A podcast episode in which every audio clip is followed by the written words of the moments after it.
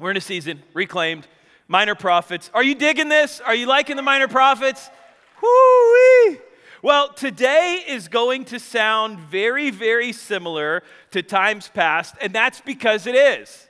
Uh, Micah is going to be very, very similar to Hosea. He's going to be very, very similar to Joel. He's going to, and, and that maybe that's maybe that's a lesson for us, right? Maybe it's you don't always need to come here looking for a new word. Maybe you just need to do the word you heard several weeks ago. Maybe you don't need maybe maybe God doesn't need to give us a new word today. Maybe he's already given us the word in Hosea. Maybe he's already given us the word in Joel. And now maybe he's giving us the word in Micah. And he's just asking you and he's asking me, Are you going to listen to me? Are you going to listen this time? You know, it's like parenting. I'm, I am not saying I'm your parent, okay? Just trust, but it's like parenting, right? This is not new revelation. I look at my kids and I'm like, this is not new revelation here. This is not something we haven't talked about before. This isn't something we haven't worked on before. This isn't something you've had to write sentences about before. This isn't something you haven't spent 10 minutes in your room before. This isn't something that's gotten you an early bedtime before. This isn't something that hasn't gotten prime taken away before. Like, this is not new. Maybe we need to receive that this morning. This is not new. There's nothing here that you haven't heard before. So maybe ask yourself the question Lord, what are you speaking to me again? What do I need to hear again? Over and over and over and over. I mean, we have the rubric for it, right? Like we have the structure. What are the minor prophets? It is the case for judgment, the call to repentance, and the covenant of restoration. Those three over and over and over. And what is the message over and over and over? You have rebelled, there are consequences. Here's how you clean up your mess. You have rebelled, there are consequences Here's how you clean up your mess. All right, without further ado, let's jump in. Micah 1 1 through 7. The Lord gave this message to Micah of Moresheth during the years when Jotham, Ahaz, and Hezekiah were kings of Judah. The visions he saw concerned both Samaria and Jerusalem. Attention! Let all the people of the world listen. That's really good. He didn't say let Israel listen. He didn't say let all the Gentiles listen. He didn't say let all the Jews listen. He didn't say let Samaria listen. He didn't say let Judah listen. He said let the entire world hear. Let all the earth and everything in it hear. The sovereign Lord is making accusations against you. The Lord speaks from his holy temple. Look, the Lord is coming. He leaves his throne in heaven and tramples the heights of the earth. The mountains melt beneath his feet and flow into the valleys like wax in a fire, like water pouring down a hill. And why is this happening? Because of the rebellion of Israel. Yes, the sins of the whole nation. Who is to blame for Israel's rebellion? Samaria, its capital city? Where is the center of idolatry in Judah? In Jerusalem, its capital. He's saying, guys, this isn't on the fringes. He's saying, guys, this isn't them out there. He's saying, it's right here. It's right here saying this is not the people who aren't in the temple worshiping. This is not people when we sit around and we place our own stereotypes and judgments on people who aren't here. He's saying we're not talking about them. Where is the rebellion? It's sitting in these seats. He's saying it's right here in the center. It's in the capital. So I, the Lord, will make the city of, city of Samaria a heap of ruins her streets will be plowed up for planting vineyards. I will roll the stones of her walls into the valley below, exposing her foundations. All her carved images will be smashed, all her sacred treasures will be burned. These things were bought with the money earned by her prostitution, and they will now be carried away to pay prostitutes elsewhere. Dang. Harsh right? You're running around with prostitutes' money, and guess what you're going to become? The currency for another prostitute. That's what's going to happen to you, right? The context, really quick, for Micah is it was written right before the, the Assyrian invasion, okay? And right before that, Israel was enjoying, as you can imagine, and we've walked through this before, a significant time of peace and prosperity. There's peace in the land, everyone's prospering, everyone's making money, the economy is good, the land is peaceful, and during this time, they are rebelling over. Think back to season we went through in Jeremiah. Uh, think back to it was uh, out of Babylon, or no, out of Egypt and Welcome to Babylon. Those two seasons that we went through, where it's just, it's peaceful, it's great, and the major prophets are coming, and the major prophets are saying, This ain't gonna last forever. You've got to turn things around. The minor prophets come and they have essentially the same message in a more isolated area. Judah, Samaria, you guys got to figure this out. You are rebels. You are running around with prostitutes' money and you will become the currency for the same. You have to stop this. And in their blessings, this is what happened in Micah. In the midst of their blessing and in the midst of their prosperity, they lost all connection with the Lord. They completely forgot him, right? So they're, they're earning, they're high earners, everything's prospering, the land is peaceful, and they have lost complete connection with the Lord. They have received the blessing, forgot the blesser. They've got all these blessings piling up, and in the midst of accumulating blessing, they're forgetting the one who is blessing them, right? So that's why Micah comes, Micah 3 8, and he says, But as for me, I am filled with power, with the Spirit of the Lord and I am filled with justice and strength to boldly declare Israel's sin and rebellion. There has been a separation between the spiritual and the social. I, uh, I, who's, uh, this keto thing's miserable. Keto, anybody? Is there anyone who like actually likes keto? I mean, it's like, for me, I am carbitarian through and through. But I, Anna says my diet is keto and Oreos. That's, that's kind of how I function. I, I go for a while on keto, and then I have a massive relapse in about three rows and a package of Oreos, and then I'm like, okay, better do this again before I go do more blood work, right? I've had some health challenges with high blood sugar, and so I just hide it really well. I'm like three months out from blood work, I can smash a package of Oreos, and then I'll get back on the keto and do the thing. But I'll tell you, you know what's miserable on keto? Like the worst thing in the world cheeseburgers. Cheeseburgers are horrible on keto. We were at Five Guys the other day. I mean, best burgers on the planet. Don't, don't text me. Uh, yeah, you know, you save it, save it, save it, save it. Uh, I mean, the bag of fries, right? I mean, there's just, it's so full. It's like, I'm, I'm a big Five Guys fan. However, I got to Five Guys and I was like, dang it, I better mind my keto, right? And I asked him what the options were, and he was like, oh, we can wrap it and we can do a lettuce bun. I'm like, okay, try it. It's horrible. so bad. Like, I mean, picture this. The lettuce is all wrapped around it and it's warm because the patties are warm and the grease from the burgers has made the lettuce like soggy and nasty and it's wet and watery and you like you bite it and it crunches. It's horrible. It's horrible. Like the bun soaks that up and becomes glorious. The lettuce just like repels it. It's just it's terrible, right? So I, I get this, this goofy looking keto burger. I'm like, what is? Take a bite, and I didn't even want it anymore.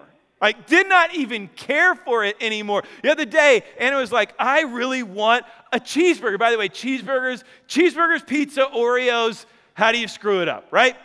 Anna says, I really want cheeseburgers the other day. And I was like, I don't. Don't even sound good. she's like, What's wrong with you? And I'm like, Keto. Keto has ruined it. I did not realize how much of an impact the bun makes until you take it away. All right, now I've kind of got to spiritualize this, right? Um, I saw that going a whole lot better in my head, and now I just want to break keto. That's all I really want to do is go get a cheeseburger. Cheeseburger, cheeseburger, bun, together, great. Separated, no good for anybody. Nation of Israel. Ooh, come on, give me something, right?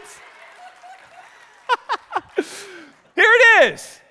You can have the spiritual and you can have the social. When those are combined, culture is transformed. When they are separated, everybody loses. When Five Guys gives you a lettuce bun, everyone loses, right? When they're separated, you lose. When, when you separate the spiritual from the social, the poor lose because they're abused and taken advantage of. The rich lose because they experience the rebuke and, and pressure of God. The lost lose because nobody's reaching them because we're more concerned with ourselves. And the spiritual lose because they inherit the repercussions of the rebellious. When you separate the spiritual from the social, everybody loses. When you take the spiritual and you influence the social, everybody wins. Let's contextualize. When all you do is worship on Sunday morning and go back to work on Monday a totally different person, living rebellious and sinful and doing everything you shouldn't be doing, nobody's winning. Your family's not winning. Your kids aren't winning. The body of Christ isn't winning. Your workplace isn't winning. The lost people you're trying to reach aren't winning. You aren't winning spiritually. When it's separated, nobody is winning. One of my deepest desires is to see you go from weekly meetings with God to daily meetings with God. And in those meetings, experience a transformation that takes you not just from a Sunday morning faith, but to a Monday morning faith, to a Tuesday afternoon faith, to a Wednesday night faith, to a Thursday in the break room faith, to a Friday with your friends faith, to a faith that begins to transform culture. Israel did the exact opposite. They said, We will worship in the temples but we will live how we want in the marketplace. And God said, Not for long.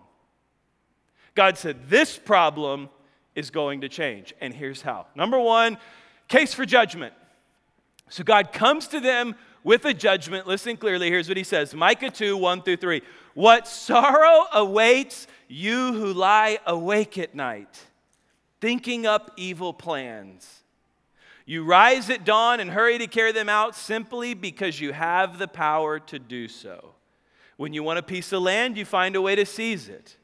When you want someone's house, you take it by fraud and violence. You cheat a man of his property, stealing his family's inheritance. But this is what the Lord says I will reward your evil with evil you won't be able to put your neck out, on the, out of the noose. You won't be able to pull your neck out of the noose. You will no longer walk around proudly, for it will be a terrible time. He comes back at them in chapter 3. I said, Listen, you leaders of Israel. You are supposed to know right from wrong. What did we say a couple weeks ago? You should. Yes! You should know better. You should, he said, listen, you are supposed to know right from wrong. We're not talking about people who don't know Jesus and have no clue what they're doing. We're talking about us. Saying, you should know better. I should know better. He said, we should know better. But you are the very ones who hate good and love evil. You skin my people alive and tear the flesh from their bones.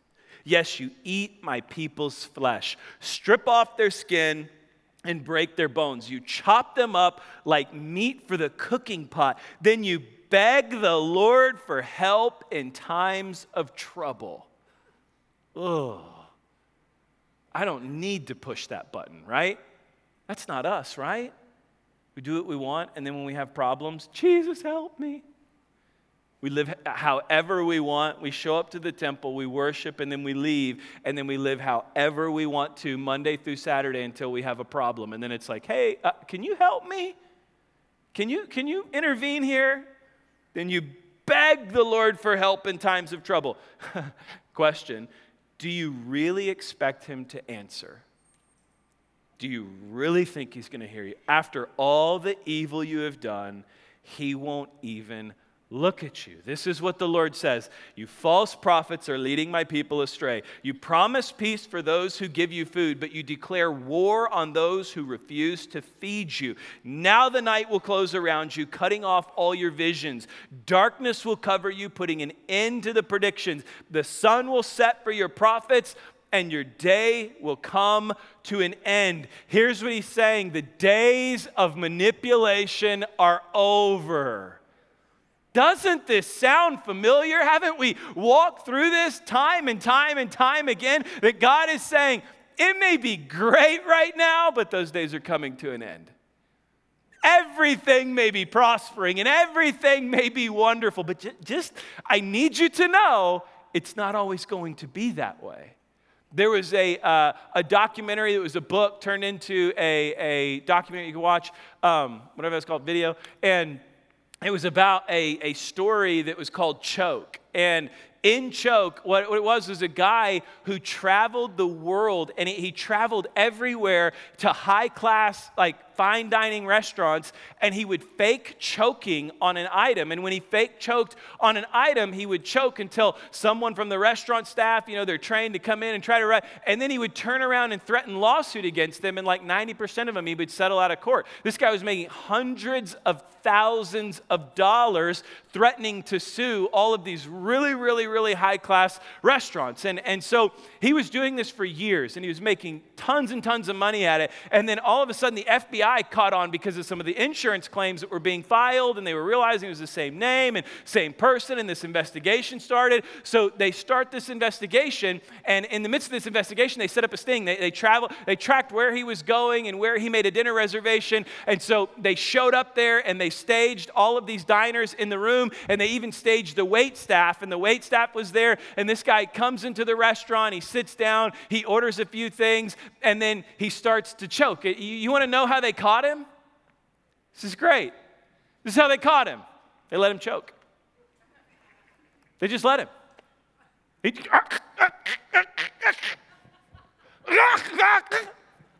and they're, they're all just waiting. Like, okay, it's going to end soon. And fi- I mean, there was nothing he could do. He was just, he was so caught and so dumbfounded. That's how they caught him. They, they didn't do anything, they didn't have to. They just let his own choking and his own manipulation run its course until he manipulated himself. That's what God's saying to the children of Israel. You're manipulating everybody else, but you don't realize you're manipulating yourself. You're creating this, this space that you can't get out of. And the only way out, here, here's what I love about God God is so gracious and God is so merciful. I tell people this all the time. People ask me, well, can a Christian do this? Can a Christian do this? Can a, what about this? What I, I said, God will, God will allow people to have whatever they want. That's how gracious He is. He's going to allow you to have whatever you want. If that is a blessed and fulfilled and satisfied soul that is prospering in Him, He's going to let you have that. If that is rebellion and manipulation and disaster, He's going to let you have that because He's so merciful and so gracious, He doesn't force us into obedience. What is forced obedience? It's abuse, it's manipulation. God was like, No, I will force you to do it. No, no, no, I'll give you what you want. But if, if rebellion and manipulation and disobedience is what you want, you're going to reap the, the rewards of that. But if you come back, now listen, I know these minor prophets can run the risk. If you were to leave right now, you'd be like, gosh, I'm in big trouble. Like, I'm rebellious. God's going to put my head in the noose and I won't be able to pull it out. He's going to make me the currency for prostitutes. Like, he's going to destroy me, right? No, here, here's where the turn happens. And it happens in every minor prophet book. And this is what I love about our God. He is so just, but he's so gracious and he's so merciful. Listen as he rolls into the call to repentance. Micah 6, 1 through 8. Listen to what the Lord is saying. Really cool narrative here in, in Micah 6, by the way. So he starts out by saying, Make your case. Just state your case to me. Afterwards, he reminds them of everything that he's done for them. And then at the end, he gives them the answer. So here it is. Listen to what the Lord is saying. Stand up and state your case against me. Let the mountains and hills be called to witness your complaints. And now, O mountains, Listen to the complaints. Did you see? He just set up a courtroom with all of creation bearing witness. He said, Listen, here it is. You can state your case against me. We've got the mountains here, we've got the seas here, bearing witness. Let's hear what you got. The courtroom is set. Go ahead and testify. He has a case against his people. He will bring charges against Israel. Verse 3 Oh, my people, what have I done to you? What have I done to make you tired of me? Answer me. Interesting. What have I done? saying, My people, what have I done to make you so bored of me? What have I done to make you tired of me? What have I done to make you want to do something else? Answer me. Then listen, verse 4 For I brought you out of Egypt and redeemed you from slavery. I sent Moses, Aaron, and Miriam to help you. Don't you remember, my people, how King Balak of Moab tried to have you cursed, and how Balaam, son of Beor, blessed you instead? And remember your journey from Acacia Grove to Gilgal, when I, the Lord, did everything I could to teach you about my faithfulness. Isn't that interesting? Look, I did everything I possibly could to teach you my faithfulness. Everything. I did everything in my power to reveal to you how faithful I am. What can we bring to the Lord? Should we bring him burnt offerings? Should we bow before God Most High with offerings of yearling calves? Should we offer him thousands of rams and 10,000 rivers of olive oil? Should we sacrifice our firstborn children to pay for our sins? No. Oh, people, the Lord has told you what is good, and this is what he requires of you. This is so good. Okay, so God says, Here's our courtroom. Make your case. Do you not remember all of the things I did for you? He lists all of them, and then he says, Do you think I want you to give me a bunch of offerings? Do you think I want you to put more in the plate? Do I think you, I want yearling calves? Is that what you think I want? No. Here's what I want from you Micah 6, verse 8. No, people, the Lord has told you what is good, and this is what he requires of you to do what is right, to love mercy, and to walk humbly with your God. Great verse to memorize. Do good, love mercy, and walk humbly with your God. How do I dig my way out of this pit? How do I find my way out of the spiraling circle that I'm in from my rebellion and my manipulation. What on earth do I do? Do good, love mercy, be humble. That should be a t shirt, right? I'm sure it is. Check Etsy. Do good, love mercy, walk humbly. My son, um, yesterday, we were having popsicles and water balloons day.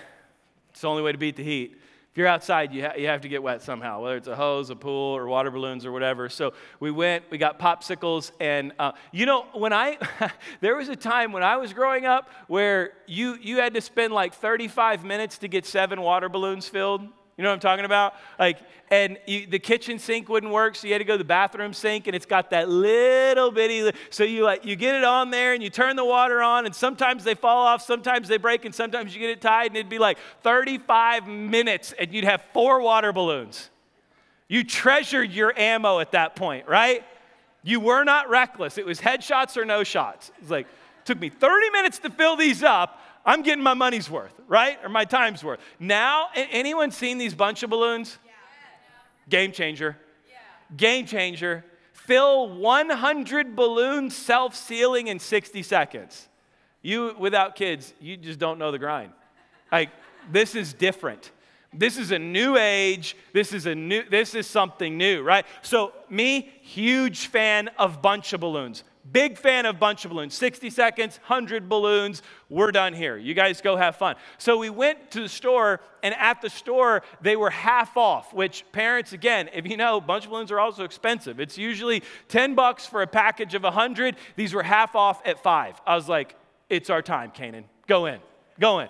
This is our time. God's blessed us. They're on sale fill the basket. We're gonna, we'll figure it out later, right? So he's just throwing packages and packages in, and he's like, Dad, how many can we get? And I looked at him and I said, Bud, are you gonna be a, uh, here's what I want you to do. Right now we have five. I'll do 10, maybe 15, but here's, here's the trade off. You're gonna be a good boy the rest of the day. A really, really good boy. I want you to listen. I want you to obey. I, right? Is what we do as parents. It's just 90% manipulation, isn't it? It's like deals, brokering deals the whole time.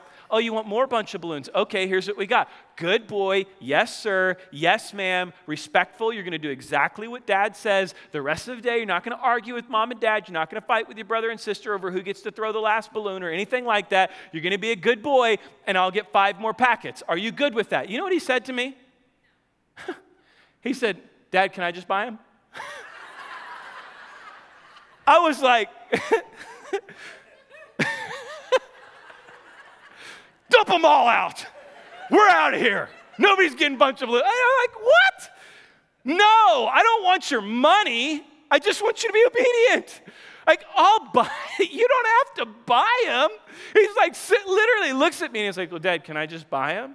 No, no, you can't. Like, that's not even an option. I don't care how much money you've saved up from taking the trash out every week. We're not doing that. All I want you to do is be obedient. That's literally Micah 6, 1 through 8. God is saying, I, I don't want your calves. I don't want your offerings. I don't want any of that. All I want you to do is do good, love mercy, and be humble. Like, that's it. You don't have to pay me for it. You don't need to buy the balloons. I don't need the money from you. I just need your heart a heart for obedience, a heart for doing good, a heart for mercy, a heart for humility. And then, listen, this is uh, the redeeming grace of every minor prophet. Remember back to how intensely we started? I'm going to melt the mountains like wax and they're going to run down into the rivers. I'm going to put your head in a noose. You won't be able to pull it out. You're going to be destroyed, literally destroyed. You are nothing but the currency for prostitution. Like, remember where we started? Now listen to where we end. This is the beauty of these books. Micah 7 14 through 20. O Lord, protect your people with your shepherd's staff Lead your flock your special possession. Though they live alone in a thicket on the heights of Mount Carmel, let them graze in the fertile pastures of Bashan and Gilead as they did long ago. Yes, says the Lord, I will do mighty miracles for you, like those I did when I rescued you from slavery in Egypt. Remember, one chapter before, he used that as an indictment against them. Do you not remember? Do you not remember? I brought you out of slavery.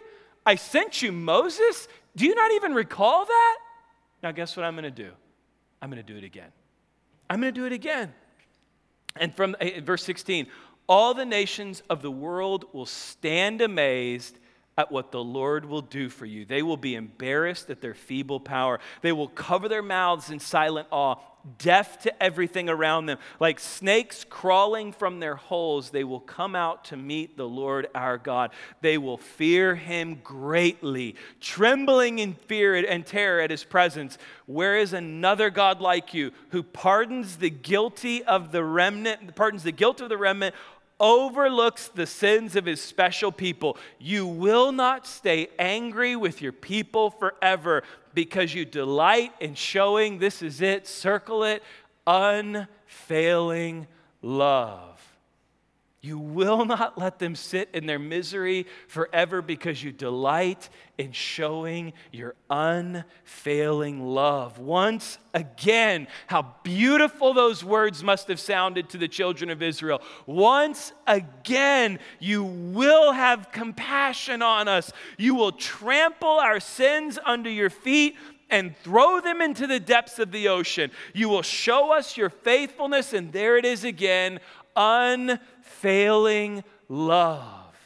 As you promised to our ancestors, Abraham and Jacob, long ago. That word unfailing love is the Hebrew word hesed, and it is the word used most often to describe God's character towards us. And it communicates an intimate love that cannot be broken by trials and problems. Isn't that amazing to think about? That he comes back to them and he says, it's the Greek equivalent is agape. He's saying, I am going to give you back my love that never fails, that is so intimate that not even your rebellion, not even your manipulation, not even the things that you do and the problems you create can separate me from that love. That is the love. We start with judgment, we end with restoration.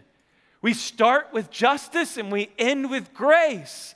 We start with a heavy hand and then we start, we end with the compassionate God saying, It is my unfailing love that can't help but bring you back, that can't help but pour out to you in spite of everything you deserve. This love will cover it. I will trample your sins underfoot. I will stop the, the judgment that I have for you. So for me, um, I don't know what's happened to me. I think I'm getting old. When you get old, two things happen. One, you get older people are laughing at me. They're like, come on, dude. Really? Um, I feel it. Four kids, home all summer. I'm there. Uh, number one, you, you get, you cry a lot more. Why is that? What happens? I, I used to be an oak. I was solid. Nothing could break me. Now I watch a movie and I cry. Like sometimes I put my kids to bed and I'm like, love them so much, you know? Like, what has happened to me? One, you cry a lot. Two, you get queasy. Easy. I don't know how, maybe, maybe not you, but me.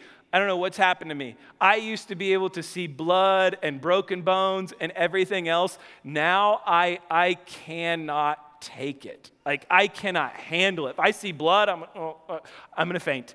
Take me out of here. I'm going to faint. I used to give blood and sit there like this. Now I'm like, oh, just do it. Don't tell me when you do it. Just, I, I can't handle it. it, it it's terrifying to me. It, something has happened to me. I don't know what it is. On Instagram, when you scroll through reels and there's one where some skater goes off the side of the building, misses his board, and breaks both his legs on a bar, I'm like, ah!